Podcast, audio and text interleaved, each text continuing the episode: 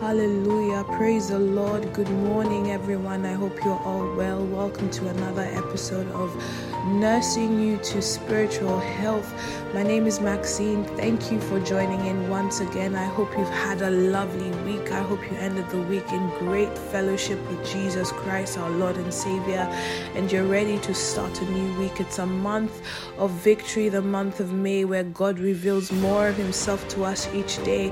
And as we embrace the world, as we embrace our lives, we only have to glorify God, revealing Jesus and revealing his glory upon our lives. Thank you once again. And I'd just like to start by thanking the Lord, hallelujah, for his great and mighty blessings and love that he has shown us this week. Father God, we praise you. We give you all the glory, the honor. We bless you, oh God. We bless your name. We bless your presence in our lives. We are grateful, we are honored, and we are gratefully thankful that you have manifested over and over again in us, oh God. We thank you for Jesus Christ, our Lord and Savior. We thank you, oh King of Kings, Lord of Lords. You are faithful and true, the eternal Lamb. We thank you for your eternal sacrifice. We thank you for your eternal love. We thank you for your eternal salvation. We thank you for the life that you have given us, the Zoe life, the God life. Oh, we thank you that you continue to show us what it means to live righteously and in glory of you, oh God. We thank you that you continue to intercede for us, O God. O Holy Spirit, our great counselor, our great teacher, we glorify your presence in our lives. We are thankful that we are your temples, that you can manifest yourself in us every single moment of our lives. We thank you that you continue to nourish us. We thank you that you continue to counsel us. We thank you that you continue to teach us, show us the wisdom, the knowledge of God, and spiritual understanding that gives us light. We're grateful for your constant presence in our lives. As we start this week, we start in your greatness, O God. We start in your blessings. We start in your mercy. We start in your love, O God. We are blessed as we come in. We are blessed as we go out. We are the heads and not the tail, because you are in us and we are in you, O God. Whatever that you've placed in our hands, may it reveal your glory. Whatever we touch, O God, through our skill and our labor, may it reveal your presence, O God, your glory, your salvation, the love that you have for this world. May we reveal Jesus Christ in our lives. We ask you to bless our families. We ask you to bless our parents, our children. We ask you to bless our siblings, and we ask you to bless those who we interact with on a regular daily basis. And Father God, as we continue to start this week, may one person be touched by you. May we have one unbeliever receive you just through interaction with us, O God. As long as we are able to glorify your name, to glorify your presence, to glorify the gospel through our actions, O God, use us as your vessels fit for your use, O God. We thank you, and we ask you to forgive us as well. Forgive us, for we have been sinners, we have lived in iniquity, we have exposed ourselves with a self-inner veil of selfishness, O God, and we continue to ask you to purge us from our iniquities, O God. And also, as you continue to purge us, we also continue to forgive those who trespass against us. And God, for every door that you've opened, deliver us from evil. We ask all this trusting and believing in Jesus Christ, our Lord and Savior. Hallelujah. Amen. Welcome once again. The scripture I have for this week comes from the book of 2 Peter chapter 3, from verses 10 down to 15. Oh Lord God, we are in an interesting world. The world has continued to just show its moral decadence, but Peter, the apostle of Christ, continues to push and remind us that it's so important to always be upstanding. We should be upstanding human beings in these times and in these days of moral decadence. I'll be reading from the New Living Translation. Holy Spirit, you are welcome in this place. 2 Peter chapter 3, verse 10 to 15. But the day of the Lord will come as unexpectedly as a thief. Then the heavens will pass away with a terrible noise, and the very elements themselves will disappear in fire, and the earth and everything on it will be found to deserve judgment. Since everything around us is going to be destroyed like this, what holy and godly lives you should live, looking forward to the day of God and hurrying it along. On the day he will set the heavens on fire and the elements will melt away in the flames. But we are looking forward to the new heavens and new earth he has promised, a world filled with God's righteousness. And so, dear friends, while you are waiting for these things to happen, make every effort to be found living peaceful lives that are pure and blameless in his sight. And remember, our Lord's patience gives people time to be saved. This is what our beloved brother Paul also wrote to you with the wisdom God gave him. Hallelujah. This is perfect. This is a wonderful instruction from Apostle Peter, telling us to always maintain our moral standards. And they're not moral standards that come from society.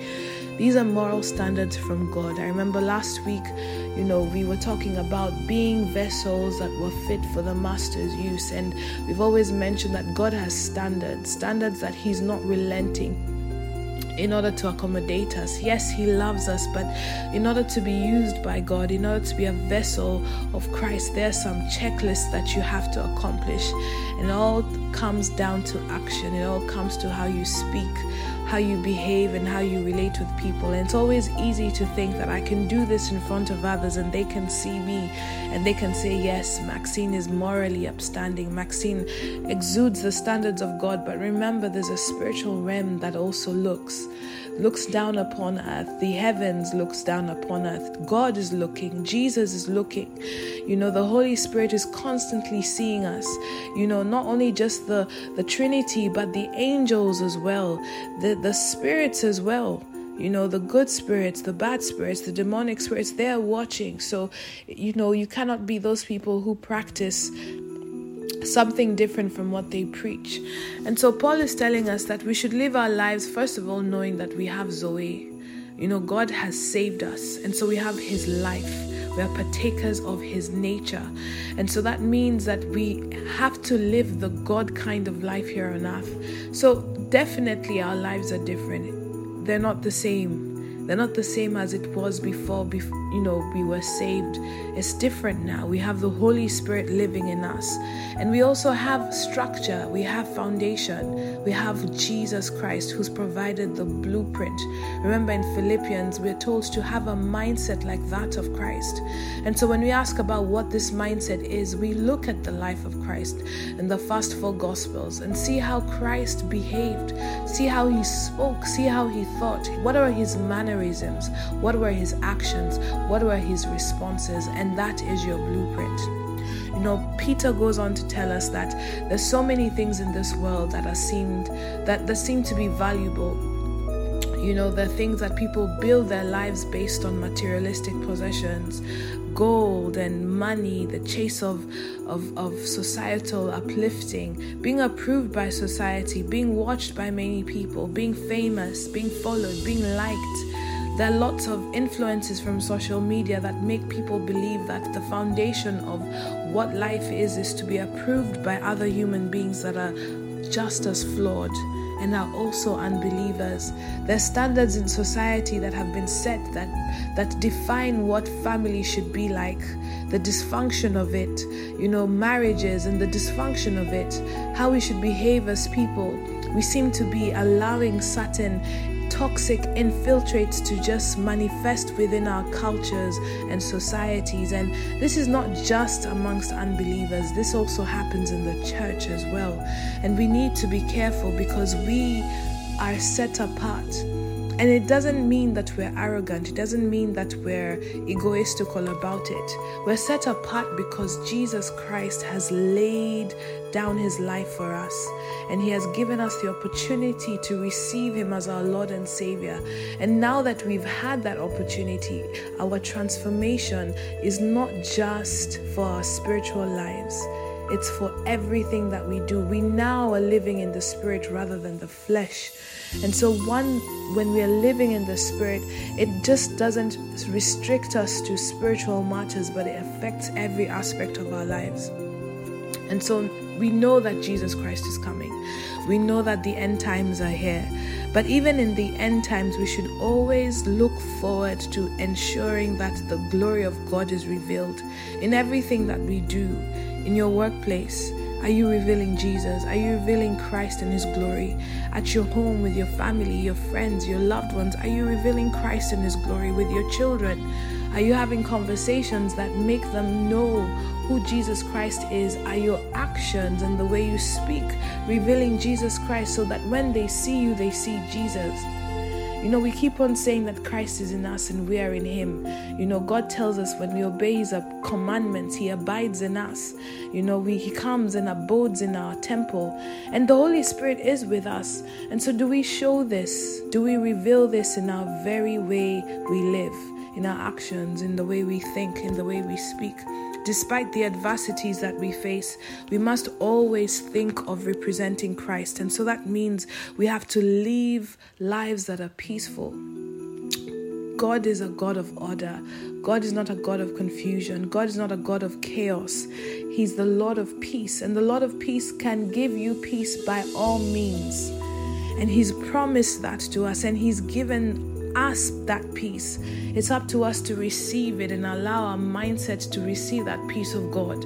And He says, yes, your suffering will be for a time, but there will come a moment where you will manifest the glory and enjoy the benefits from that suffering. And He continues to tell us that despite what you see in this world, despite the moral decadence, despite the moral craziness that happens, where we see lots of evil influence from the realms of Satan and his principalities, infiltrating not just in government but in structures and systems of society, in the family, in relationships, in children. We are to live pure and blameless lives. And Paul reveals to us the patience of God.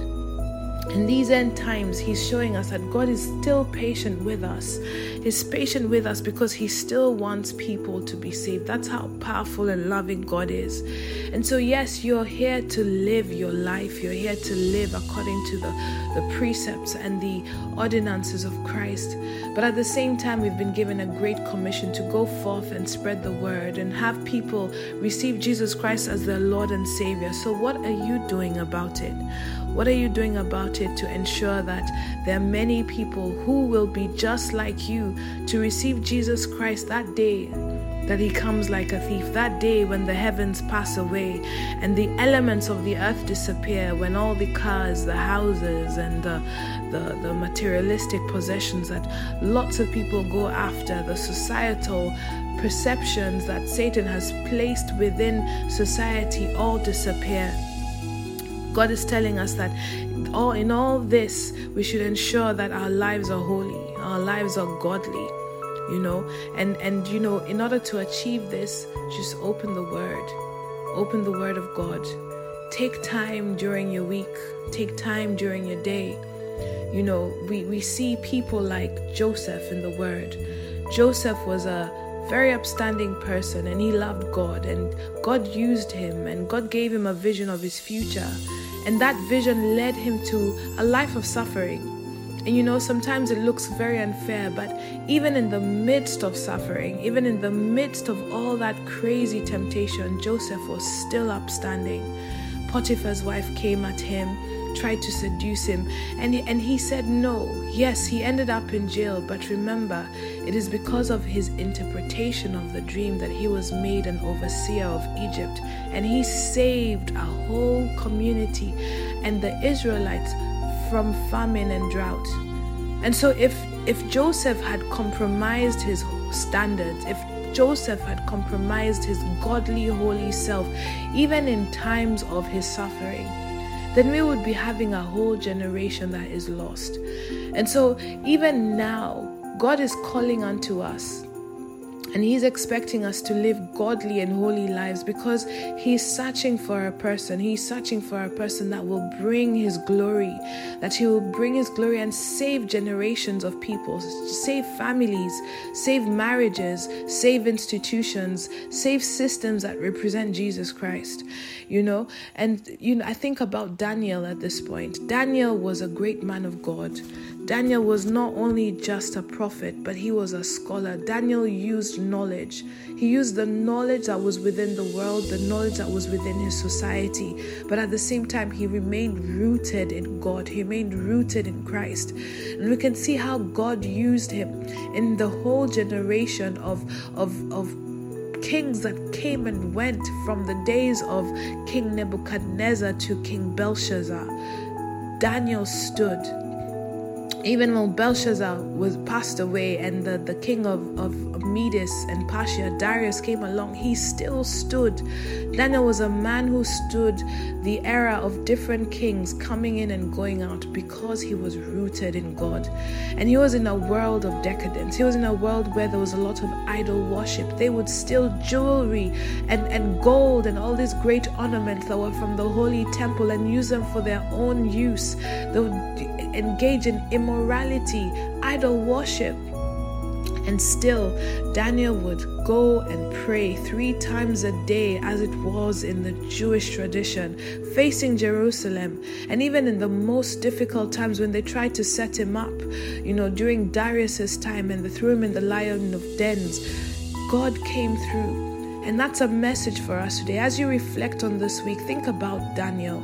Think about the life that he lived. Think about the moral, upstanding behavior and personality he portrayed in the Word. We are meant to learn from Daniel that in the midst of systems of decadence that show the presence of Satan, the presence of evil in our lives, we can still stand proud. You know, a lot of Christians are quiet, and we shouldn't be quiet. There are occasions where sometimes we have to exercise wisdom. But the Lord God has put you in positions and certain systems in your life to show Christ. You know, we always think about revealing Christ as chatting and talking about the Word. But your actions, your life in itself can reveal the gospel. Your actions and your life itself can reveal Jesus. So as we start this week, as we reflect on this week, as we think of Daniel and the way he was morally upstanding, still insisting not to engage in the practices of the unbelievers, focusing on Christ, rooting himself by praying and always being in fellowship with God in the secret place. And he would come out, and when he would come out, he would still engage in his duties and deliver accurately. He was a dream interpreter. He was a prophet. He advised kings, and whatever he spoke happened. And look at how God came through for Daniel. We would see that Daniel would intercede for the people of Israel, and the angels would come and answer his prayers. We have to strive for a life like this. That when we live in righteousness, when we strive to live in a godly manner that Jesus has shown us, he sends his angels to us with messages, with blessings, with anointings, and with responsibilities to continue the work that he has left for us. This week is a challenging week because God is calling us to start establishing ourselves as his holy people, his godly people, living lives of peace that are pure and blameless. That despite the craziness that happens in society, despite the societal, cultural views, the peer pressure, the ways that people make Christianity look like it's not worth pursuing, that the way of God is not worth being established or rooted in, God is calling on us to, you know, put those tools down, put those principles down, and embrace his principles and stand forth in boldness, knowing that you represent Christ. You're an ambassador of Christ. You know, when you got saved, you entered the kingdom of God. And in the kingdom of God, there's no democracy. In the kingdom of God, it's God's way. So if you're not going to do it God's way, then you can't be in the kingdom. But in this kingdom, God gives, and God gives wholly and completely, and He gives without fail. It's always there for our taking. And He expects us to represent Him. And so see yourself as an ambassador of Christ. You know, as you look at ambassadors in different countries, they represent their home country. There's a way that they have to behave. There's a way they have to present themselves, even when they come for official, formal functions. They come in the capacity of that president. They come in the capacity of that government. And so you are coming in the capacity of Christ. You're coming in the capacity of the government of Christ. And so there's an expectation. So as you do your IT, as you engage in media, as you engage in your medical field, as you talk to people, as you interact with people, remember, you're representing Christ. You're an ambassador of Christ. Be peaceful. Think and live godly. Embrace the holiness of God in your lives. And be an example of revealing Jesus Christ and His glory. Please do have a good week, and I will see you next week. Take care.